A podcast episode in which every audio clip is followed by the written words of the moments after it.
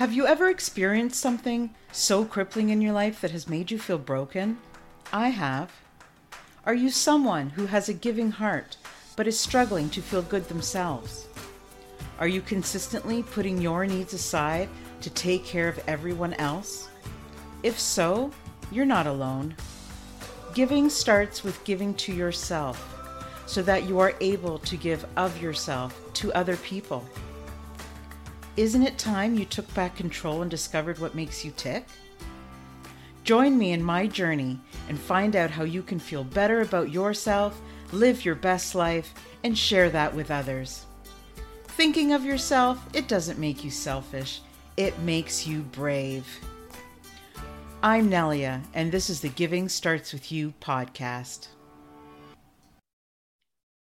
Welcome, everyone, to another episode of the Giving Starts With You podcast.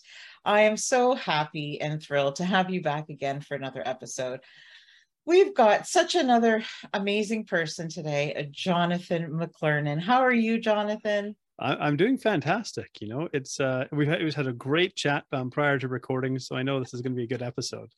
Oh, I know. I just love meeting new people. And I can tell, I always say this on the podcast, but I can tell just in those first few minutes when you connect with somebody, you know, and you can tell their heart through the screen, it's amazing. So it is. I can't wait to tell you guys some more about Jonathan.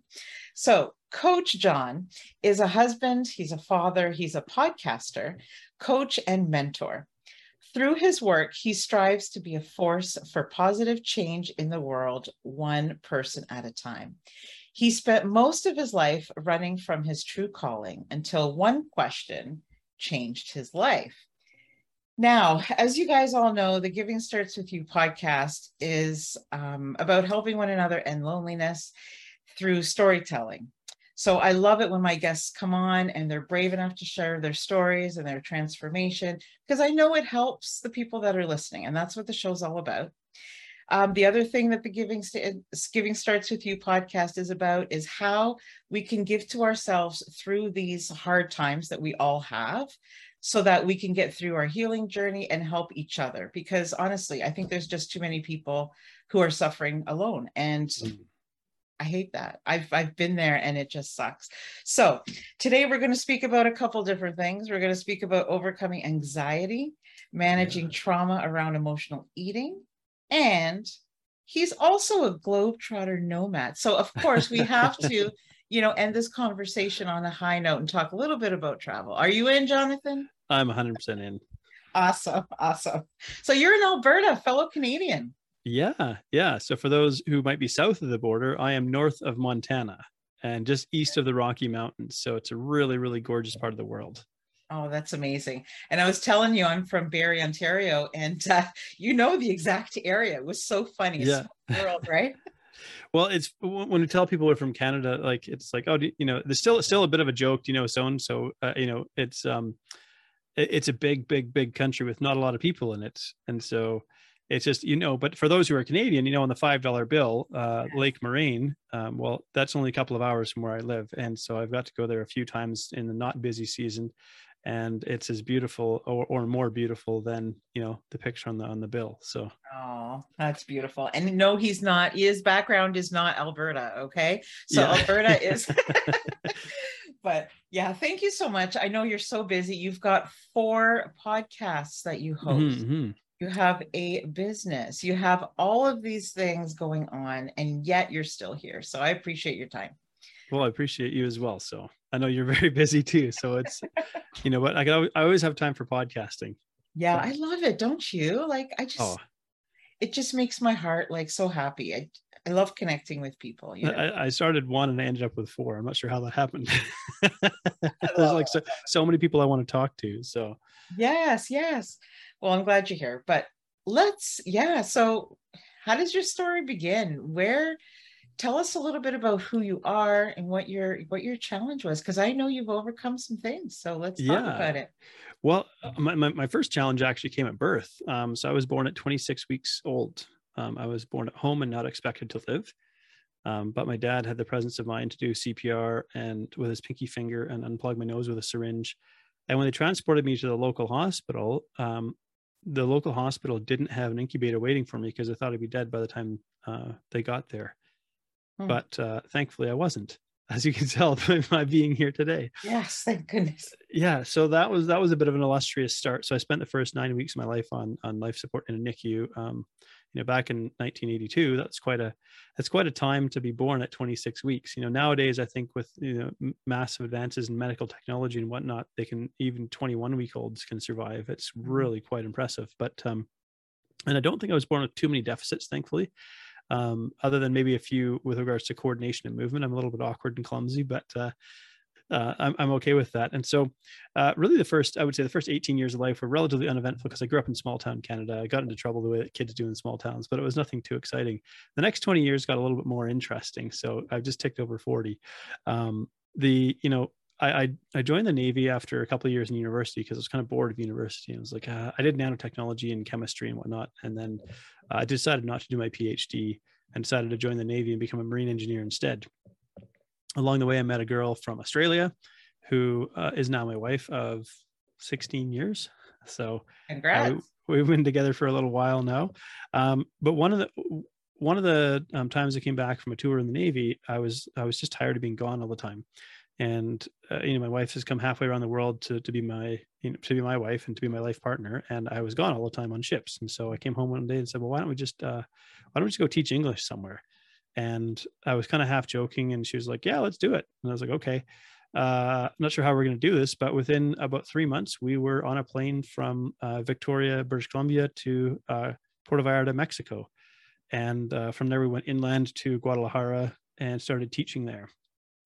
And that was that was you know we'd done some traveling before that, um, but this is the first time that we were going on an extended tour. We thought we might go for like six months, um, but ultimately ended up um, turning into like three years of just um, oh, being wow. sort of glo- awesome. globetrotting nomads. And uh, but it was along the way that um, when I was living in South Africa, when we were living in South Africa, I went through a trauma down there where I was attacked and, and nearly beaten to death, and wasn't really prepared, obviously, to go through something like that emotionally, mentally. And the fallout from that was I, I coped with my trauma through eating and uh, binge eating, and so I gained a significant amount of weight in a very short window of time. It was actually quite shocking how much weight I could gain in a, in a short window of time. And thus began kind of the, the real struggle.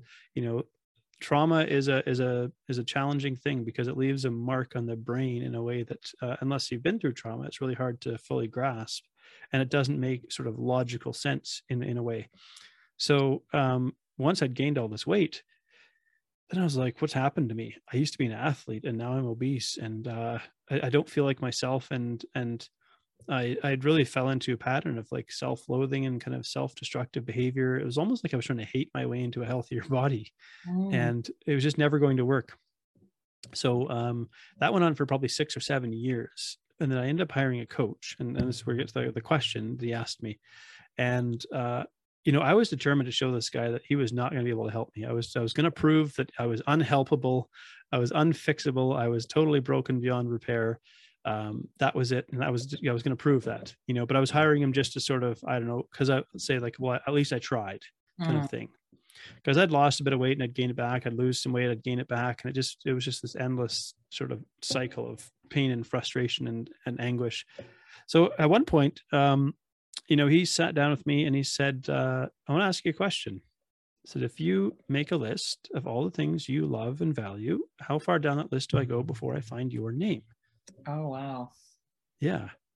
So when he asked that question, I I kind of didn't really have anything to say because I wasn't on the list. So it wasn't that I was like, you know, somewhere near the bottom. It was I was not on the list and I was and and and I was having this kind of this moment of realization, like I, I'm I'm not on the list of things I love and value, and it never really had occurred to me that I was even allowed to be on this list of things that I love and value. It it seemed like a foreign concept to me, and so it kind of started the wheels turning into figuring out, oh, like what is what is this that he's talking about? Like what is self love? My idea of self love was like I don't know, you know, bubble baths and champagne and chocolate, and I made I don't know maybe Bridget Jones' Diary or something, you know, like I really had kind of a, a, a mixed up, uh, mixed up idea of what self love looked like.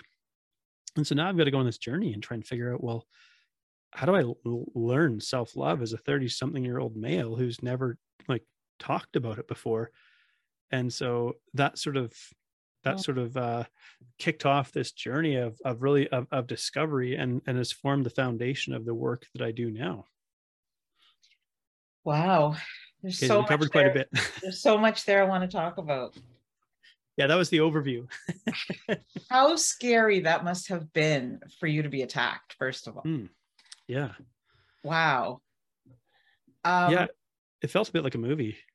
Yeah, Um, it's like you're outside your body. Like sometimes when I hear story, you know, people tell me stories like this, and you know, like for example, I spoke with with a woman once who was talking about being raped and how she ate, emotionally ate herself into this weight that she wanted to be invisible. So it's almost like I want to make myself so ugly that people won't notice me and I won't get raped again. Mhm, So when you were mhm. telling me this story about, you know, beating up to this point and then, you know, that you gained all this weight like so fast, I'm like, of course you did. Do you Mhm. know what I mean? Like, it's not, Yeah. why did you? It's like, yeah, like something's going to happen, Yeah, yeah. you know? I'm, so, I'm I'm grateful I didn't turn to drugs and alcohol. yeah, because something's got to give. I mean, Yeah, you know, it's like you, you almost try to, I don't have the same experience that you have, so I cannot speak for, you know, and I'm Mhm. not trying to, but I'm just thinking of my own experiences and I'm like, something's got like, something's got to implode, you know, because it's just, you, you're trying to escape what happened. You're trying to understand it. You're trying to uh, forget about it and take something con- in control where you didn't have control in that moment. Right. yeah, yeah. So, of course. Yeah. Yeah and, and and you know it's possible to empathize without having uh, an identical experience really because Mhm. there's common elements in the human experience and and uh, yeah the hardest part about mental health struggles is that you can't really turn your brain off you know when someone gets physically injured you can maybe give them a painkiller and uh, sort of treat the injury but to treat a brain injury or a brain dysfunction is really really difficult and we've come a very very long way in terms of maybe the stigma surrounding it but it's still incredibly difficult and i you know when i started developing like pa- panic episodes and, and anxiety i really didn't know what was happening and i didn't know how to escape it either because it's all happening in my head Mhm. and so that's a really really tough place to be Jonathan, I don't know if you if you had the same experience or not, but um, so with me, you know how you're saying you can't shut it off. I forced myself to shut off my feelings, Mhm. and it it created this cycle of like PTSD and and high depression and all these things. So I totally agree with you. It is not healthy to try to shut things down because I can tell you, 12 years, it was that was my life.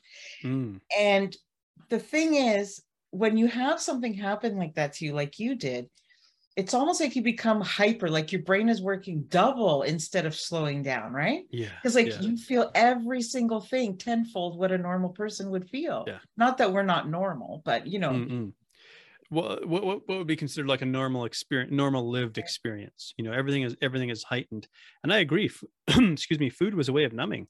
mm, You know, I, I I would eat until I was so full that all I could feel was that I was full, and and it was unco- like uncomfortably full, like a compulsion to eat and eat and eat, and but when I was that full, all I could think about was how uncomfortable I was, and it was it was such a physically pressing thing inside of me that I I had I couldn't really focus on the anxiety in that moment, and so it was it was a tool, it was a coping mechanism. It wasn't a great tool, but it it Mhm. sort of worked. Um, the interesting thing is, I say anxiety kind of helped actually to break the binge eating, because Hmm. I began to to start to have panic episodes around not being able to breathe if I ate too much food okay. and so i really started to become scared of feeling too full and and it was it was almost like a case of i would rather i would rather forego some of my eating than to get to the place where i'm so full that i feel like i can't breathe and i trigger a panic episode Mhm. quite a place to be Yeah, I I I'm I'm having a hard time because as you're speaking, things are coming back to me. Mhm. And like you said, you can't, you know, just because you don't have the exact same story, um, I too would get into panic attacks because of my breathing, although that wasn't my problem.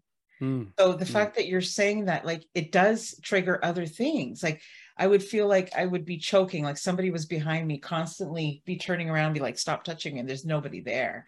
And so I felt like I couldn't swallow for like a year. Like I couldn't. Wow, yeah. And so these things they do. So, you know, you had a little bit of a laugh there at the end, and I'm like, nobody, I get it. Like, I understand like what you're saying. I can feel what you're saying.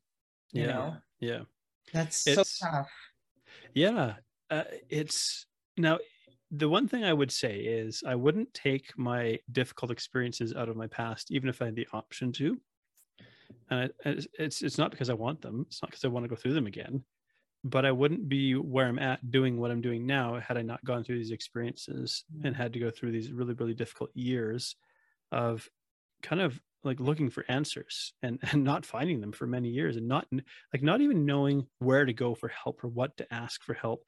And i think this is one of the the hardest parts is one how do you ask for help? And and how do you ask for help when you don't even know what you need help with and so a lot of people i think just end up feeling lost and i was in that boat like I, so for me i tried to focus on weight loss i'm like okay maybe maybe i won't hate myself if i lose weight and uh, ultimately what it boiled down to is it didn't like I even at one point was able to diet down to sort of visible ab definition. It took a lot of sort of white knuckling and gritting my teeth and and, and whatnot, but it it was not sustainable. I burned myself out trying to do that, and frankly, nobody cared that I had visible ab definition. Nobody cared. You know, it didn't. My life was not different because I had a little bit of a four pack going on. You know. Yeah. Uh, so I just have a question. So mm. you're finding yourself with this weight gain, right? Just trying mm. to make sure I understand what you're saying and then you started to have these anxiety attacks and panic mm-hmm. attacks because of the breathing part how, when you had those and you weren't quite ready to make the change and, and try to lose the weight how did you cope with that how did you cope with having those panic attacks and like they're scary when you're in the yeah. moment well I, I read a really helpful ebook by a gentleman who goes by the name of duff the psych okay um, and it's F anxiety. You can you yeah. can okay. fill in the letters. yeah. but and and so it's it's obviously written in, in colorful language, but understandable language that kind of explains what's happening in your brain in and around anxiety. And the biggest sort of takeaway in the beginning is that like a panic episode can't actually hurt you. Like it feels incredibly uncomfortable, but it can't hurt you. And so just beginning to realize that was like, okay, so it sucks, but I'm not really, dying. but I'm not actually going to die. Yeah. There is no recorded incidents, as far as I know, in any medical history of someone dying because of a panic episode. It's it's just this immensely, like, overwhelmingly uncomfortable feeling, but it can't even be sustained forever. Like, it can only go for so long before your body is exhausted, and and and and that's where the depression would come in it's it's kind of like redlining your nervous system for a period of time and the body can't redline it anymore and now it has to go into a state of, of depression. I've heard it called deep rest which i kind of like that almost um, to come it's like burning a month worth of energy in a week and then and then you have to fall into a state of depression to recover from having burned so much energy through being kind of this manic type phase. I love the way you explain that like because it really makes sense. It's like yeah it's like your your body wanting it's your reaction right? Like your body wanting to like comatose after all that adrenaline. Yeah. so true. It's so but, true.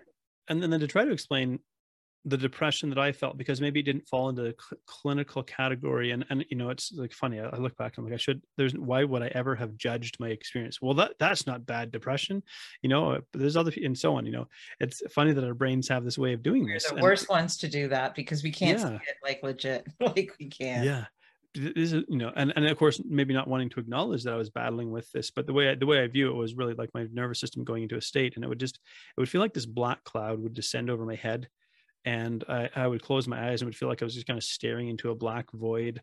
And um, it was really difficult to feel anything except like I had a bottomless hole in my stomach, basically, mm. and and blackness when I would close my eyes. And it was a you know again a really really tough place to be. Now I did a little bit of shall we say unconventional therapy um, with a, a chiropractor who's kind of more of a neurologist than a chiropractor, I guess um, here in in Red Deer, the city that I live in, and and according to Canadian law, he's not allowed to use that title, even though he has like the education, but it's not recognized in Canada. So he went down to the US, got the education, but couldn't use the qualifications in Canada officially. Mm. Go figure. Anyways, nonetheless, he was like, let's figure out what's happening in your brain. And he was able to explain a lot of what was happening in my brain. So I, piecing together sort of from what I'd read from the the book by Duff the Psych on anxiety and what he was explaining, I started to feel like, okay, this is still a problem, but it's starting to feel like something that may not be like my a crushing destiny for the rest of my life.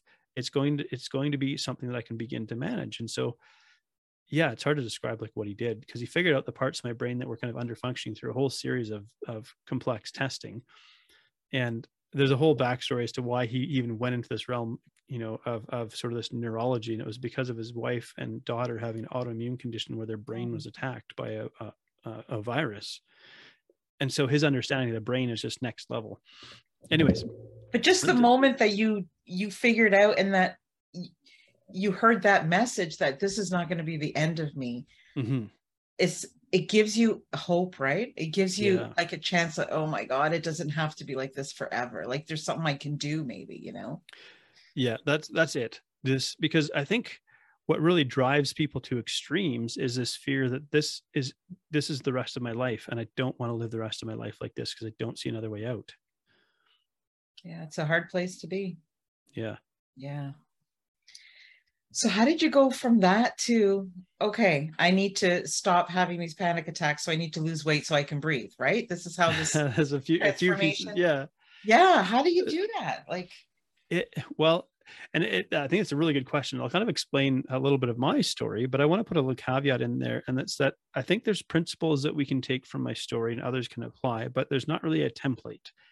And because people will hear, okay, I've lost 100 pounds, maybe I can, you know, do the things that you did. And it's like, well, there's principles that you could probably follow, but I think your journey would look different than my journey. And so, to try to copy another person's journey with your unique life circumstances, you know, I mean that that forms the whole diet industry. That's a whole other diatribe though. so um, but really um, so it started with self-compassion at learning compassion. So it started with this coach who who modeled for me what compassion is and what it looks like. So I began to show myself compassion. And as I started showing myself that, I started like feeling my feelings instead of trying to bury them. Eh, eh, because I, I realized, okay, these feelings are uncomfortable, but again, they can't actually hurt me they, they just feel really really really uncomfortable. But when i when i there was some sort of security that i felt knowing that like a panic episode really sucks but it can't actually hurt me. Mm-hmm. you know uh depression really really sucks but it can't it can't actually hurt me. And so somehow just that picture in my mind meant okay it's safe to start feeling the feelings instead of just trying to numb them with food.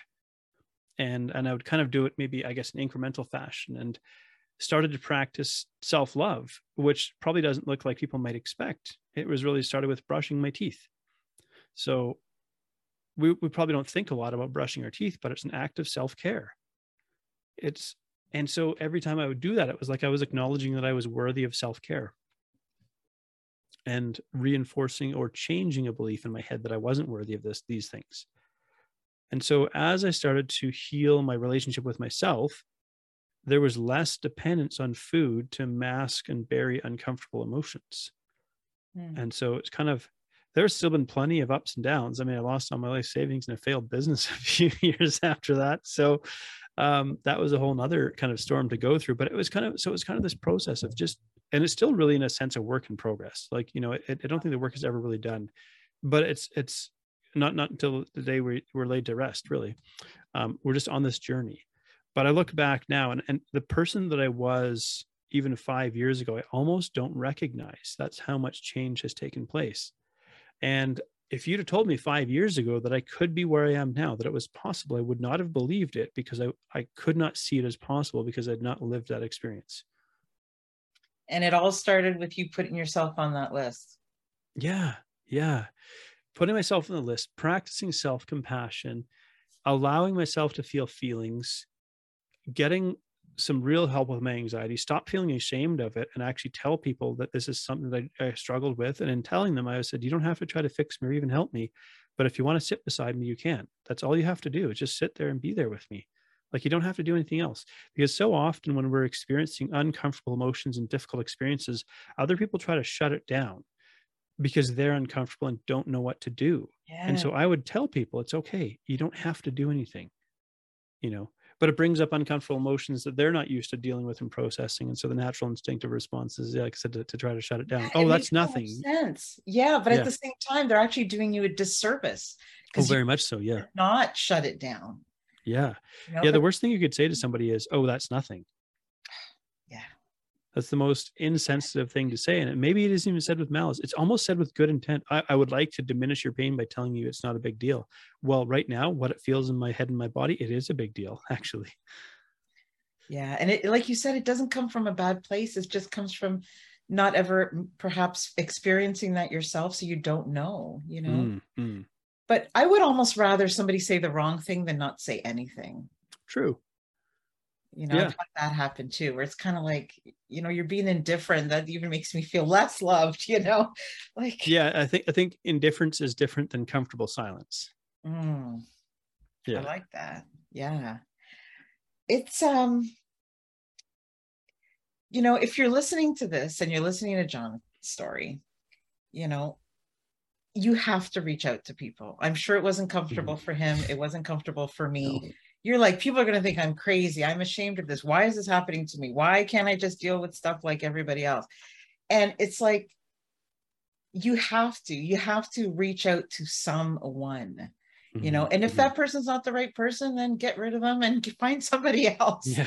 But yeah. this is about you, you know, you get one one life and you don't want to mm. suffer like honestly there are there are things that people can do just got to put it yeah. out there well, a, a, phrase that I use a lot, especially my work around sort of nutrition coaching, is you you can't read the label when you live inside the bottle. Mm, I love it. Right, and so there's insight that a qualified, compassionate professional can give you that you really can't see in yourself because it's not been your lived experience. And so the reason I guess I'm able to help the people that I work with in the way that I do not because I have identical experience to them, but it's because because I have enough similar similar life experience and struggles that I go, ah, I can see that now. And I've helped you know hundreds of people. And and so I can spot it. It's like we can't see it. We have emotional blind spots that we really can't see. Mm. And it's not that I'm the star of their show, but I, you know, I use the analogy like, hey, a goaltender has a goaltending coach probably the best goaltender in the NHL, has a goaltending coach who's probably not as good a goalie because if he was as good a goalie, he'd be the one on the ice being goalie. a goaltender. right. Yeah, it's so true. That's... But you know, uh, some of the best coaches in the NHL were not great players, um, but it's the ability to to see things, and and so it doesn't diminish you as a person if you hire a coach to help you it doesn't take away from your skills and abilities. It's actually refining and nurturing and growing and developing these skills and helping you become the best. So that's why I call myself a coach. I mean, technically, I guess I'm a nutritionist, but really, I say a coach, and I don't say life coach. I've been told, you know, you should call yourself that. And I'm like, I kind of hesitate, you know, partly because the the industry I feel like has kind of been hijacked um, by by unscrupulous people over time, and it sounds a little bit pretentious because I'm like, I'm not going to tell you how to live your life. I'm more like a tour guide mm. you know and i often say to people i think of me as a tour guide i'm not a sherpa i love it brilliant yeah i love and you know i so respect people like you because here you have this thing that took over your life for a while and now you've decided to dedicate this part of your life to helping people in the same position mm. and i find that so admirable you know because i think the people that can be helped the most are people who are hiring people like you that have been through it. Yeah. Um, you know, you can only learn so much in a book, right? So. I, I really feel people can connect with you. you you're amazing. You know, it's so funny because four years ago, after my I had a supplement store, nutrition and supplement store, and that's when it failed. It was four years ago, a little over four years ago. And I decided, okay, I'm going to build this business on nutrition around nutrition coaching, and I want to build a business people can't take away from me, you know. And so it's going to be mine and uh, I was so terrified to tell the truth of my story and my mm-hmm. struggles because I'm like, what are people going to think? I don't look like a fitness model. you're not going to see me flexing my abs on Instagram or putting on Gymshark pants and squeezing my glutes together for the perfect shot. Like, just yeah. you don't want to see that. So I was like, how am I going to connect with people? I know I can help them, but this is what I'm up against is people posting pictures. They're really, you know, physically attractive human beings with nice physiques and, and presenting that as desirable. How on earth do I compete with that? And thankfully I came to the realization that I don't have to. No, you know I love that's it. that's the best part of it it's like i don't have to and and people hire me because they're like oh you'll get it you will actually understand it because you you're like a real human you know yes and your story can ignite all this you know i don't know this fire in people right like oh, oh my god yeah. he did it i can do it he gets me he's not perfect it's okay yeah there's such power in stories I, I i i mean my podcast is called between the before and after I love the name. And and it's yeah, it's it's about so it's like social media shows us say a before and after photo, but it doesn't tell the story. Mm. And and it sort of conditions us to think, well, I want that result without having to go on the journey. But I'm like, oh, the journey, man. You know, like I said, I wouldn't take my past experiences away. The journey, if we can realize there's so much gold in the journey, even as hard as it is, and even as much as we wish we wouldn't go through these experiences, like I have never met a remarkable person who had an easy life. Yes. And so yes. But stories, stories. So so I what I discovered when I shared my story was that people connected with me. They didn't want to learn about carrots and night vision. that didn't mean anything to them, right? They they wanted to know human stories. And so we we we look at other people's stories and we read ourselves into them.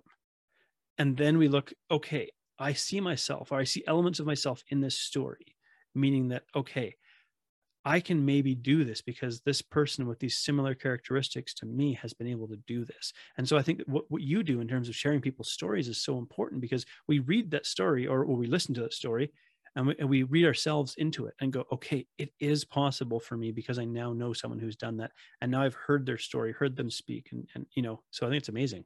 Mm.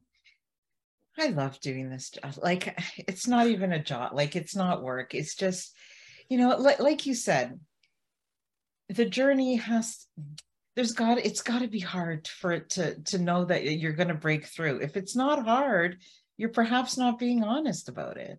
Yeah, like yeah, i yeah. don't you know it's not till you get right to the hard hard the hardest part that you start to come out the other side. And if you don't go through that there's no real healing journey. It's just a journey. Like it's just one that may never end. Mm, you know i just yeah. yeah, it's so hard, but I love that we have these types of conversations. Even on your show, you have these types of conversations where it's just, I think people on the other side, hopefully that's the goal, is that they're mm. going to be like, yeah, you know, maybe my story isn't quite like this person, and that's okay. But you know, this part about the anxiety, or this part about being attacked, or this part of you know, just feeling down and feeling that I'm not on the list. When you said that, I was like, wow, when did I start becoming on my list? Yeah, yeah. no, it wasn't until like three years ago. And mm. I'm 50. Okay. And that's a long time to not be on your damn list, you know? No kidding.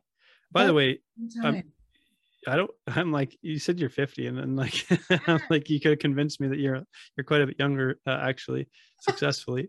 oh, thank you, hallelujah!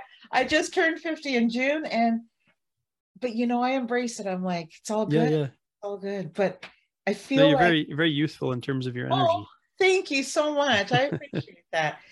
You know, okay, so I'm pretty introverted. Not when I come on here. Yeah, yeah when I love what I'm talking about, I just I can't hide, you know, I just love what I'm talking about, you know? Yeah. Like I love talking about things that mean something. I'm not like talk about the weather. I can't do parties and I can't do yeah, yeah. I just I it's just not me. I, I can't do the fake thing. I did it for so long.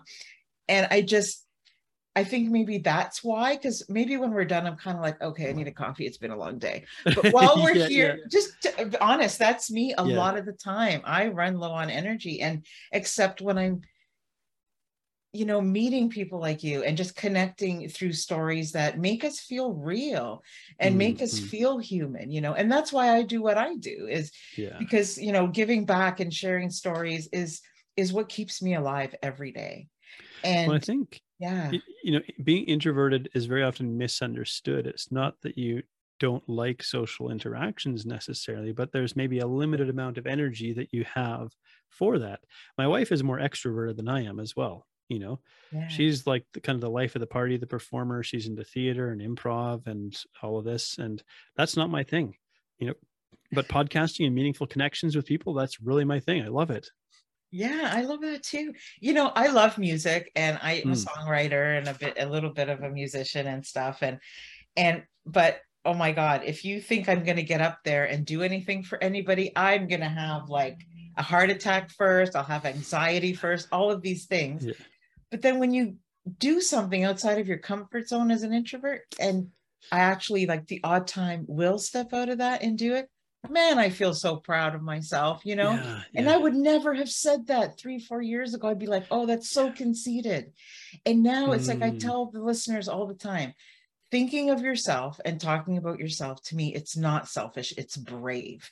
And Yeah. for a long time, I felt that it was selfish because I grew up that way. I grew up taking care of everybody else. But when you take care of yourself, mm-mm, it makes you look like you think you're better than everybody. Yeah. And it's so not that. And for so long i put all my stuff aside and i ended up with so many problems you know- yes uh, yeah the classic set yourself on fire to keep others warm. That was like my yes. it's it's you know and here's the truth is it's easier to help other people than it is to help ourselves and it's almost a way of procrastinating and not facing our stuff you know is to for me I, it's just there's there's a, there's got to be a turn of phrase in there um stuffing my face instead of facing my stuff. There we go. Wow that's a good i never hadn't heard that before. Wow. Um right. It's it's so it's easier to help other people because i was successfully coaching people even when i was like 290 pounds 300 pounds and and i felt like a total fraud but the, the fact is i'm actually a really good coach.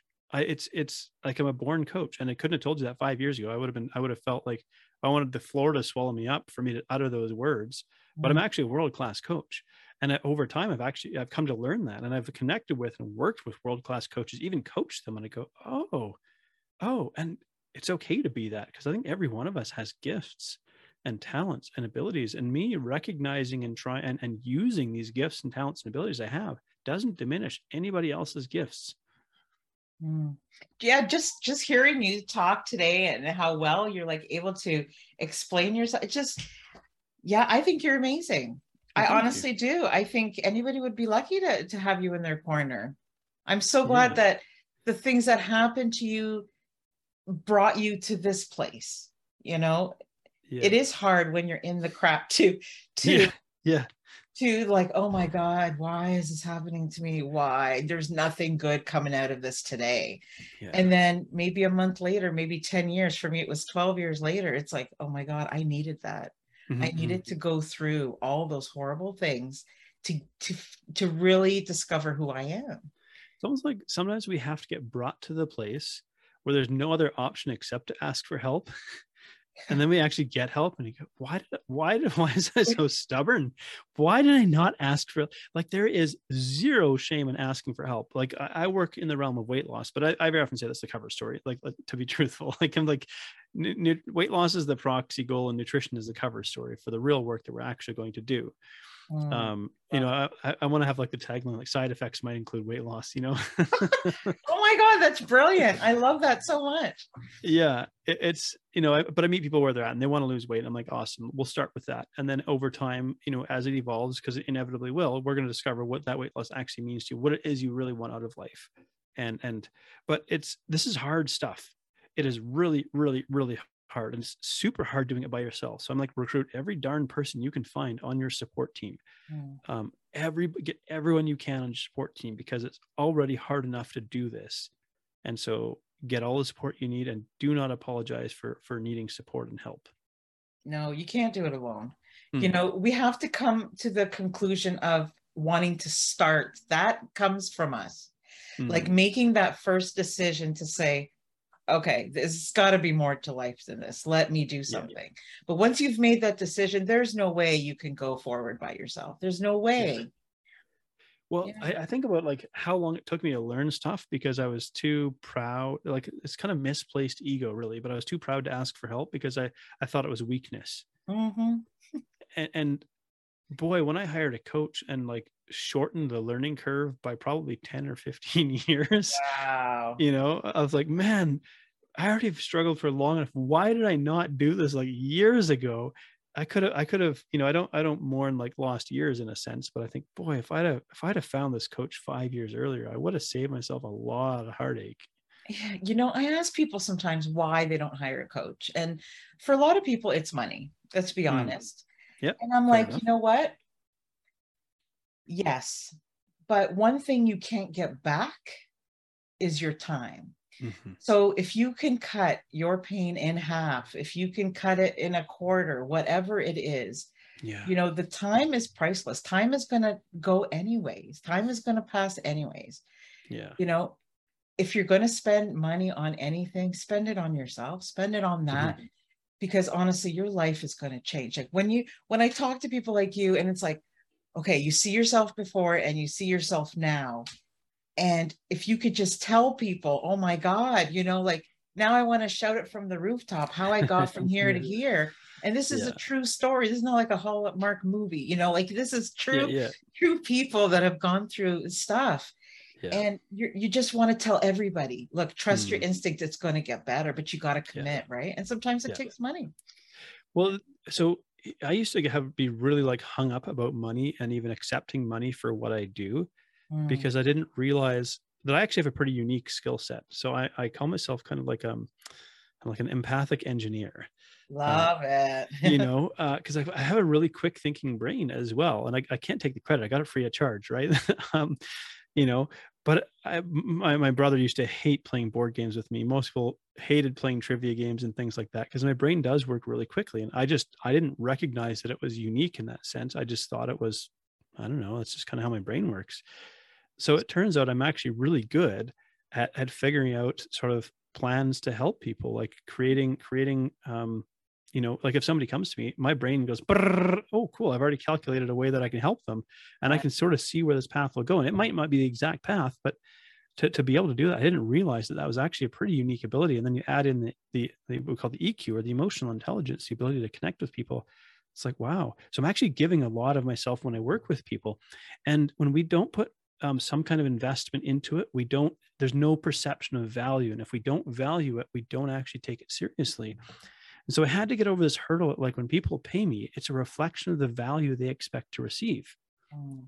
And, and it's not to say that I, you know, I'd love to charge a million bucks a month, but I don't.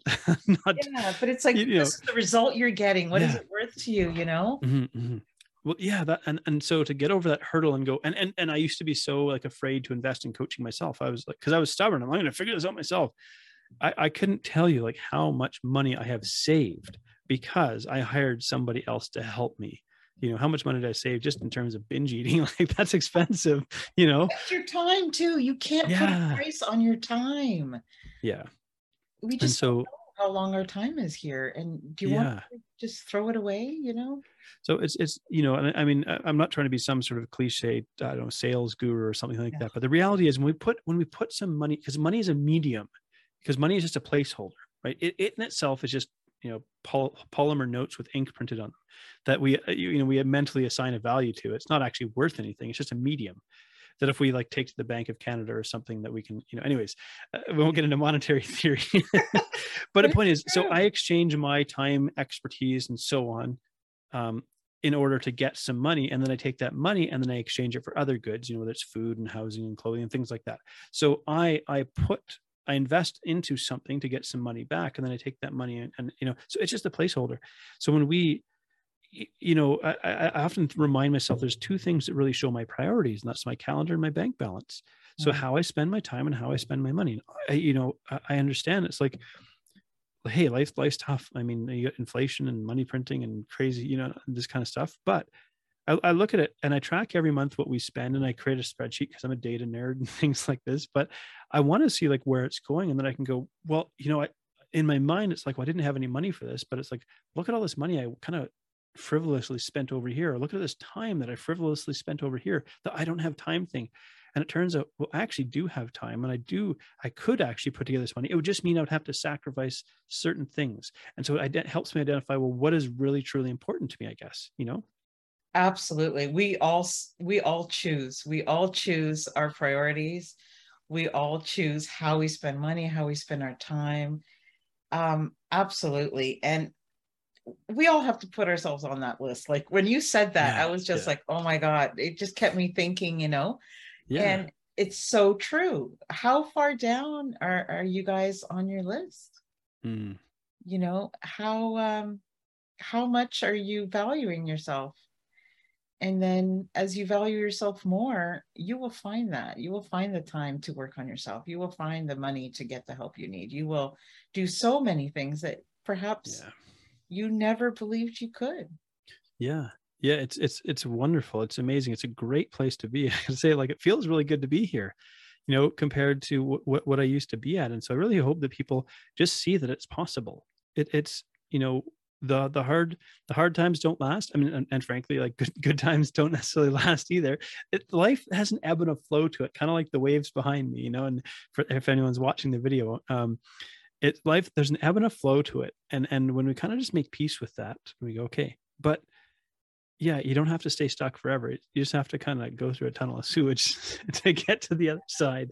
I have a whole analogy around the tunnel of sewage and that in a transformation journey and what it actually looks like. But uh, we might we might save that for another time. But I think yeah. people can take the visual and run with it. Like maybe we think that we're going to ride a unicorn across the clouds and the rainbow bridges to get to the other side, when in reality we're going to go through tunnel of sewage. It's going to be dark and smelly. This is the short version: dark and smelly and difficult. You know, but if we're willing to go through that and through the hard stuff, we come out the other side a transformed person. All right, I got to tell you guys. So Coach John is writing a book. Yeah. And um, I can't wait when you publish that book and it's all done. Maybe yeah. you can come back and you can yeah. talk a little bit about the book. I'd love to have you back. I think your book's going to be phenomenal, and I think it's going to really resonate with people. Sound well, good? Yeah, I would love to come back and tell people about it. So um, awesome, know, awesome. It's a challenging undertaking. I'll say that.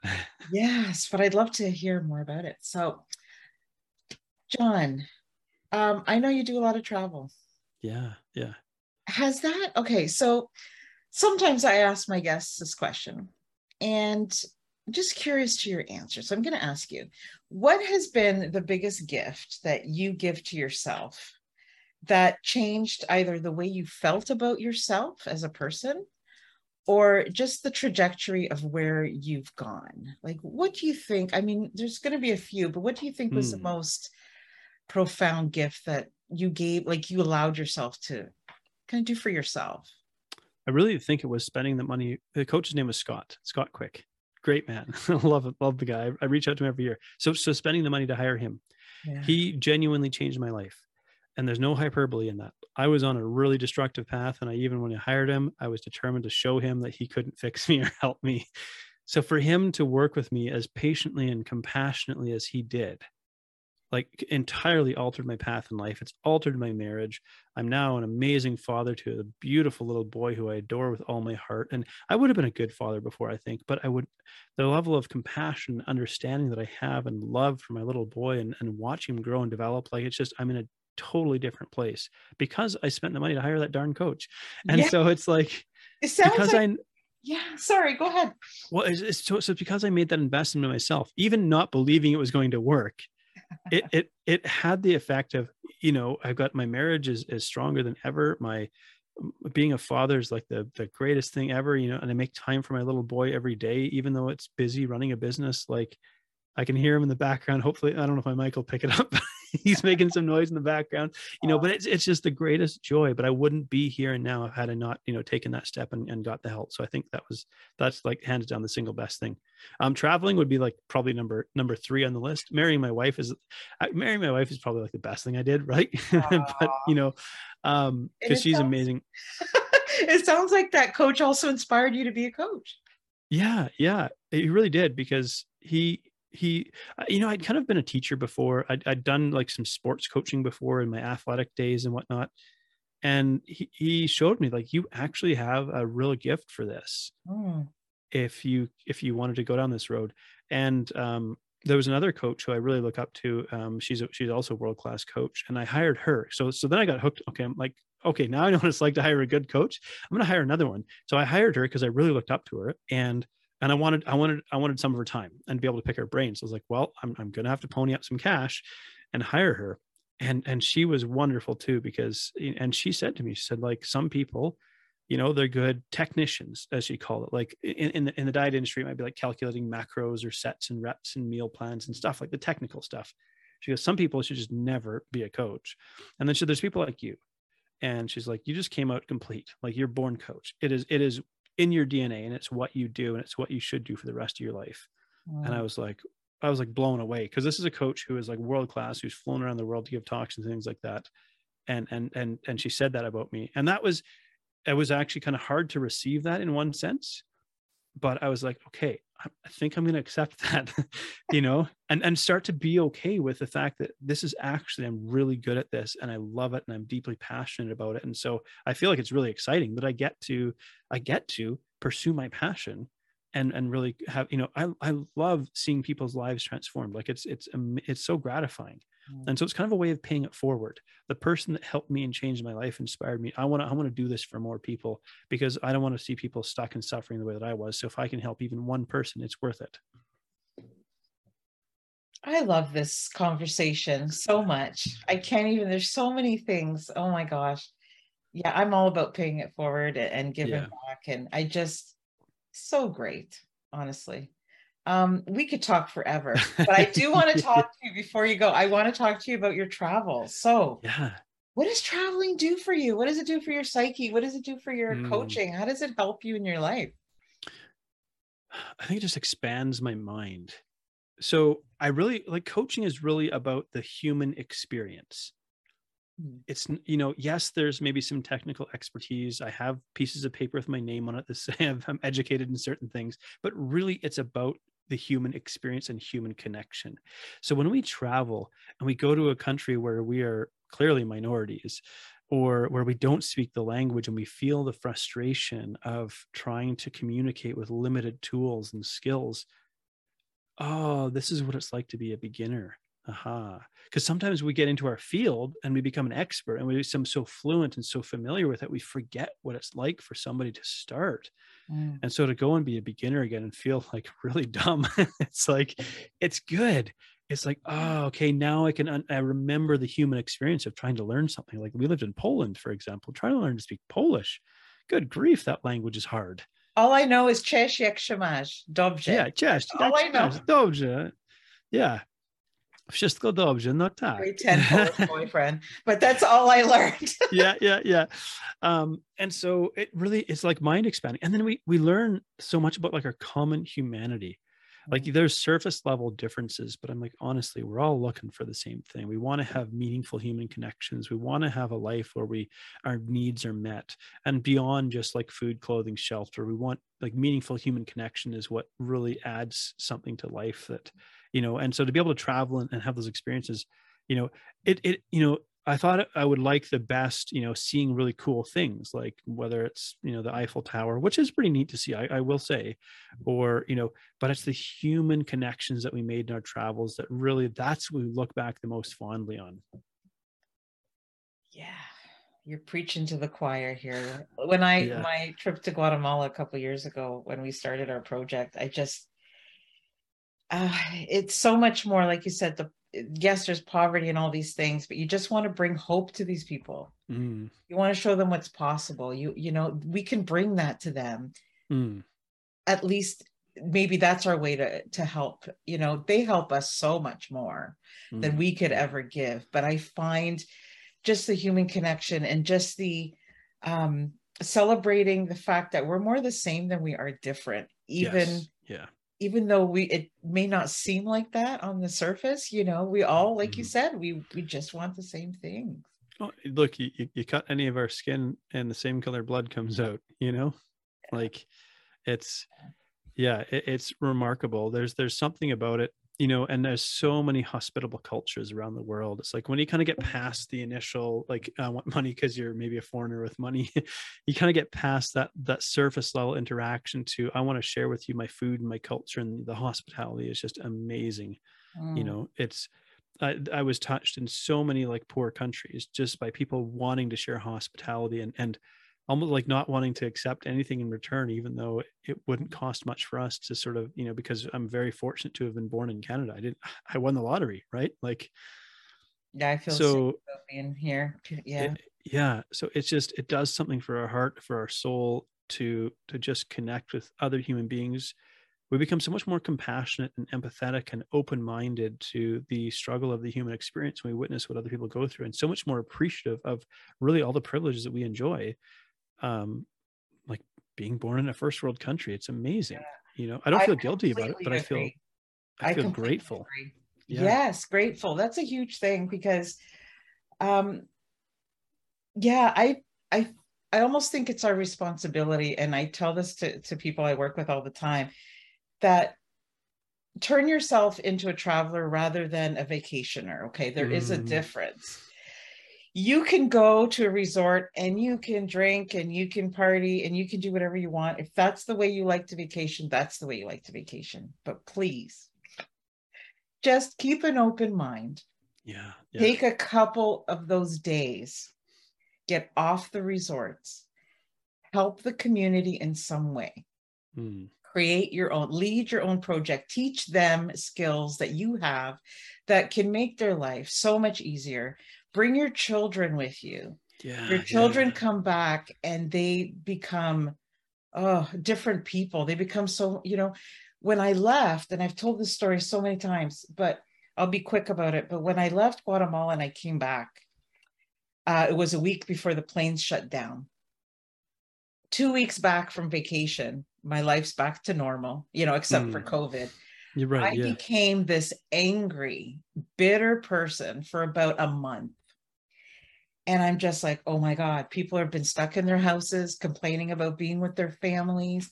I just came from a country that puts white flags outside their doors because they haven't eaten in days.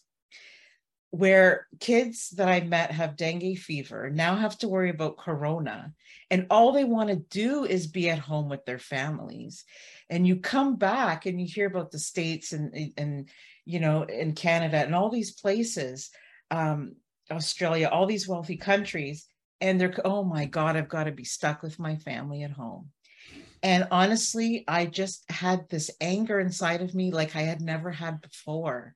And I started to appreciate so many things. I went through this phase where I just got rid of all this stuff. I'm like, why do I have all this stuff?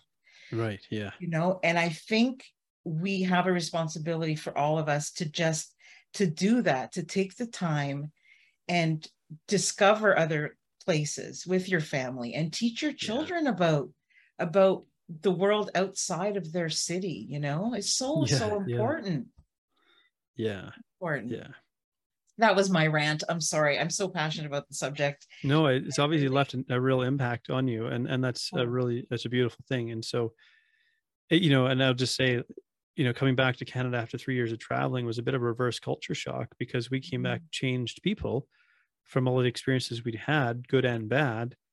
And then a lot of people, other than getting three years older, really hadn't changed. Maybe same job, same, and, and so on and so. And it's not their fault, but mm-hmm. it's just we all of a sudden had totally different life perspectives. And there's so there's something about travel that it just changes you in a way that, and it's not to say I'm better than them or anything, but it just you can't help but grow from those kinds of experiences. And you know, I thought about like when we went to Cuba and we paid five bucks for the for the lady to take us off the resort to do exactly that. And we paid another five bucks for some guy with a donkey cart to drive us around this little town. And and my Spanish was pretty bad, but I it was functional and you know, like it was worth it. And what an experience, you know. And uh it, it must have done something for them too. Oh, it, it does wonders and three years wow it's almost like you come i can't imagine because i haven't been away for you know more yeah, than yeah. at a time but it's almost like time okay so time usually goes so fast but i find when you're living like that and you're living in the moment and you're appreciating and you're learning time slows down mm-hmm, mm-hmm. you know and it's almost like you need to do that because life goes so fast like appreciate yeah and, and yeah, it's not your fault that, that people have remained stagnant and you've moved on and learned other things. But I'm so glad that you come back and you have these conversations so that you can still, you know whether you're having dinner with someone and you're telling them about your experiences you're still sharing that and yeah, i think in yeah. what you do and when i do with podcasts as well those stories will live on forever and i think yeah. um, i'm hoping it's going to like really inspire people to maybe get out of their comfort zone and, and do that and it doesn't have to cost a lot of money you can raise the money so yeah we all need a little you know and it's so good for the soul right it is. It is, and we can we can do it locally, even if you don't have the opportunity to travel. Like I'm I'm sure that we, even in our in, in my own city, I can find areas of need. And so, mm-hmm. it, you know, maybe you don't have the opportunity or the you know the resources at this point in time to travel somewhere, but you know, uh, like doing something kind for someone pays at least two people. Yes. Know, and it creates a there's a potential for a ripple effect. And so, you know, I I one of the things I do is I create content for another company and, and I always finish like the live streams that I do with just encouraging people to do something generous or kind and pay themselves and, and and help another person and potentially because there's a lot of there's a lot of you know challenging things happening in the world today that we have no control over and can, as one person it can just feel like really discouraged like what on earth can I do with all these major problems? And so you can do something kind for somebody. You know that's something you can do. So we think about what what's outside of my control a whole lot of stuff. Wars economy weather like disasters like this is all out of my control. But what what's in my little in my little world what can i control i can do something kind for someone? Thank you jonathan or should I call you Coach John? Sorry, both both work. You know, oh, um, where yeah. can people where can people find you? Oh my God, I know my listeners are going to want to connect. more. Where can uh, we find you? Uh, freedomnutritioncoach.com is my website, which is occasionally neglected, but you can you can find me there.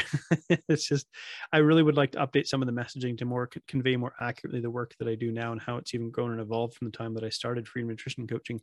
Um, you can find between the before and after. I would love for people to have a listen to that.